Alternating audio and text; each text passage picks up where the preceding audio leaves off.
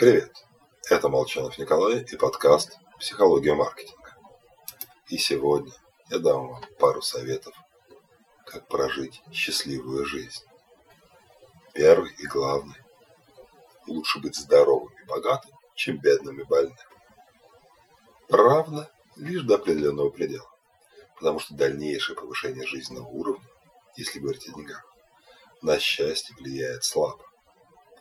Разные исследования Канемана, Лоярда и Стерлина показывают одно и то же. Да, среднестатистический американец, который зарабатывает 50 тысяч долларов в год, намного счастливее получающего 10 тысяч.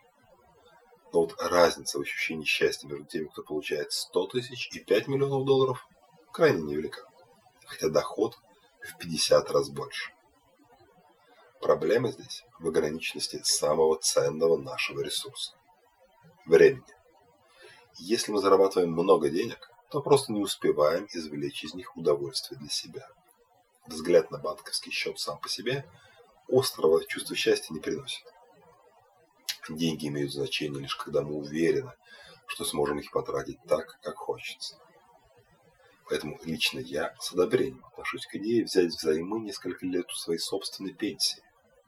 Пожить как хочется, пока позволяет здоровье подвергнуться умеренно рискованным приключениям, путешествовать по миру, тратить деньги и время на свое удовольствие сейчас, ну а потом немного подольше поработать. Маркетологам, конечно, важно, чтобы человек каждые полгода покупал новый iPhone. Это важно всей мировой экономике, поэтому тайное мировое правительство веками убеждает, что работать, зарабатывать как можно больше – это классно, единственный способ найти счастье.